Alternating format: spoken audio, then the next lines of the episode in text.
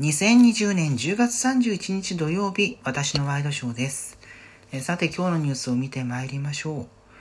えまずはですね、え新型コロナウイルスの感染者、今日、北海道で81人確認されたということです。えこれ1日あたりとしては過去最多ということで、えー先おととにですね、北海道が独自の警戒ステージを1から2に引き上げたんですけれども、えーまあ、昨日69人だったところから、まあ、十数人上乗せされた形になっているようです。えーまあね、第2波っていうようなところから第3波あたりに行きつつあるのかななんていう感じもありますね。うんまあ、街にね結構人が溢れることも増えてきてるでしょうし、うん今日どうなんでしょうかね。今日ハロウィンですから、まあ、通常であれば、えーハロウィン当日である上に土曜日っていうのがね久々なので、えー楽しむ人ってのは結構多いはずなんですけど、まあ、今回コロナ禍というところもあってなかなかねあそこを自粛している例も多々見られるとは思いますがあどうなってるんでしょうかね。明日以降ちょっとどうだったかみたいなことが出てくるんじゃないかななんていうふうに思いますが、ね、例年注目されているジミー・ハロウィン。えデイリーポータル Z さんがやってらっしゃる歴史あるイベントですけれども、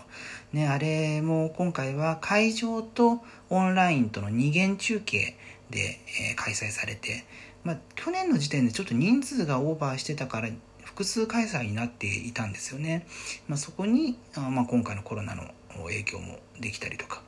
いろんなイベントもね会場とオンラインと両方できる両方から楽しめるようになってていますね選べるっていうのが。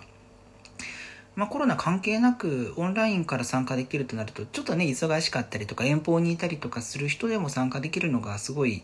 うん便利ですよね、うん、ただね、まあ、根付けどうすんのかとかねそういうところもちょっと気になったりはしますけれども、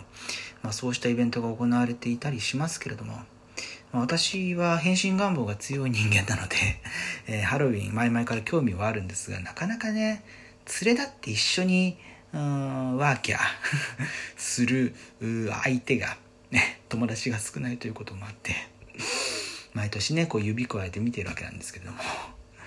まあねコロナ禍が収束したらあもうちょっとね、えーパリピとまではいきませんけれどもコミュ障から、えーもうちょっと出してですね そうしたものにも、えー参加できるようになればななんていうふうに思ったりします、えさて続いての話題です。えー昨日ですね、えープロ野球巨人がリーグ優勝しましたね。うんまあ、数日前に私、あのーあれ、ドラフト会議の話のところで、えーまあ、野球に対する複雑な感情 について話しましたけれども、ね、自分みたいにあのテレビが好きだったりラジオが好きだったりする人間からすると、まあ、最近テレビは地上波だとそこまで影響は出なくなりましたけれども、まあ、ゴールデンタイムに野球の中継が行われて、えーその時間放送する予定だった番組が、まあ、シーズン中はなかなか放送されないとかあと、まあ、後続後に続く時間帯の番組についても、えー延長によって、えー後ろ倒しになったりとか休止したりとか、えすると。まあ、そうしたところからちょっとねっていう、うん、なんか複雑な感じをずっと持ってるわけなんですがただ、まあ、巨人は、うん、私ずっと東京出身ですし、うん、あと大学が水道橋にあったのでちょっとあの東京ドームとは反対側のところにあったんですけれどもなので水道橋の発車メロディー JR のところって闘魂込めて「タンタンタタンタンタタン」てんててんてんてんてんてんてんっていうね。これはもう、そうね。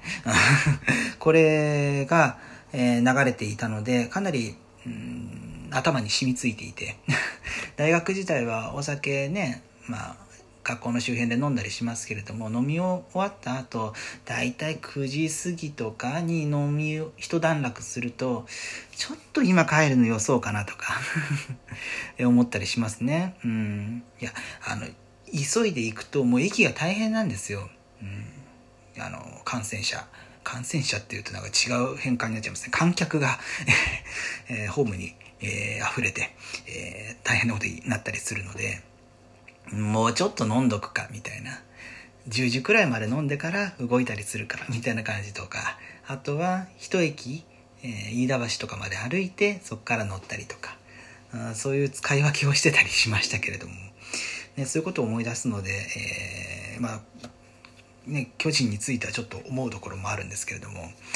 その闘魂込めてなんですが作曲したのって小関裕二さんなんですね。うん、今ちょうどあの久保田正孝さんが、えー、朝ドラの「エール」でやっている小山雄一、えー、あれのモデルになった方ですけれどもあの方六甲おろしも作曲してるんですね。あ阪神の応援歌であるところの。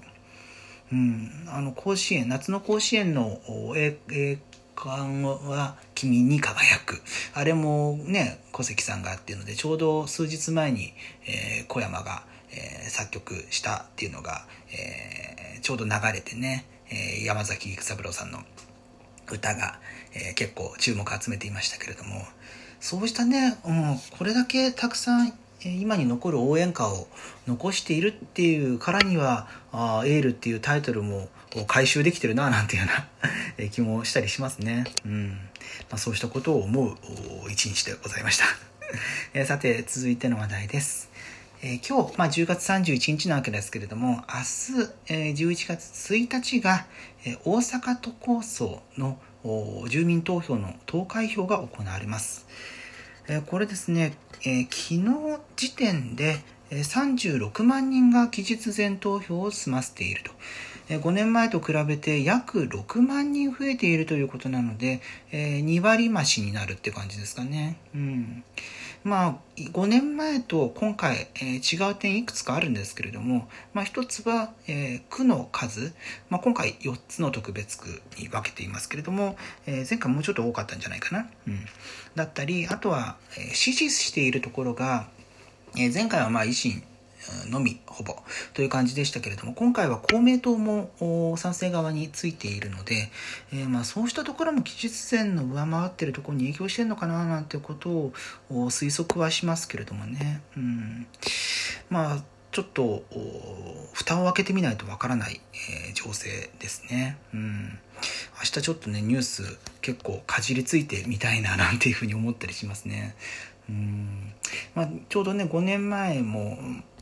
私はまあずっと関東の人間なんで、えー、直接の影響はないですけれども常に、えー、あの結果を逐一追っていまして、うん、結構夜遅くでしたよね日付変わってからだったのかな、まあ、結果が出たっていうのは。なので明日も場合によってはねちょっと遅めの結果が出る形になるのかもしれないですが。まあ、これがね、もし、うんまあ、賛成にせよ、否決にせよ、明日を境に、えーまあ、これからどう維新が振る舞っていくのかってところにつながってきますね。うんまあ、維新の旗頭であるところの都構想なわけなので、これがまあ2度にわたって否決されると、おじゃあ維新のアイデンティティってどこにあるのとか、えそういうとこになってきますね。うんまあ、あの身体問題とかそういうとこにもつながってきますしあとはまあ国政との兼ね合いっていうのもどうなってくるのかななんていうのは気になったりしますしまあ反対に言うと否決賛成で可決された場合でもですね、まあ、可決された場合でもそのなんだろうその場合もアイデンティティが、うん、ずっとね都構想を成立させるというところに執念を燃やしてきたわけなので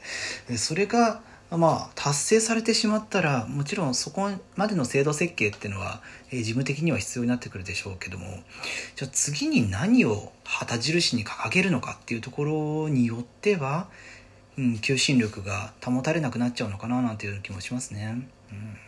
まあね、ちょうどそのもし明日可決されれば2025年の1月からということになるんですけれども新新体制が特別区のある大阪府、まあ、名前を大阪都になるのかどうかっていうのはちょっとわからないですけれども。でその年は、えー、万博も行われる年なので、えー、万博に力を注いでいくみたいなことはおそらく維新として言ってくることになるでしょうけれどもただ万博そのものを作るのはね、政党ではないですし、えー、市でも府でもないですし、うんまあそういうね、運営委員会とか、そういうとこにな、主体になってくるわけなので、どういうね、アピールをこれから先、明日以降、可決されても否決されても、どういうアピールをしてくるかによって、えー、まあ、これからの伸び方が変わってくるのかななんていうような気もします。えー、ということで、2020年10月31日土曜日、私のワイドショーでした。それではまた明日。